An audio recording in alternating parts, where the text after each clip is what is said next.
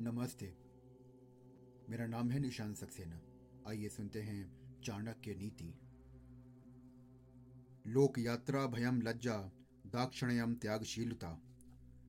पंच यत्र ना विद्यनते, ना कुर्यात तत्र संस्थितम।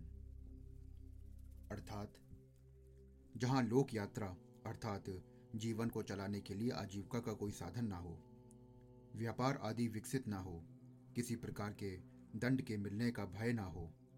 लोक लाज ना हो। व्यक्तियों में शिष्टता, उदारता ना हो। अर्थात उनमें दान देने की प्रवृत्ति ही ना हो। जहाँ ये पाँचों चीज़ें विद्यमान ना हो, वहाँ व्यक्ति को निवास नहीं करना चाहिए। धन्यवाद।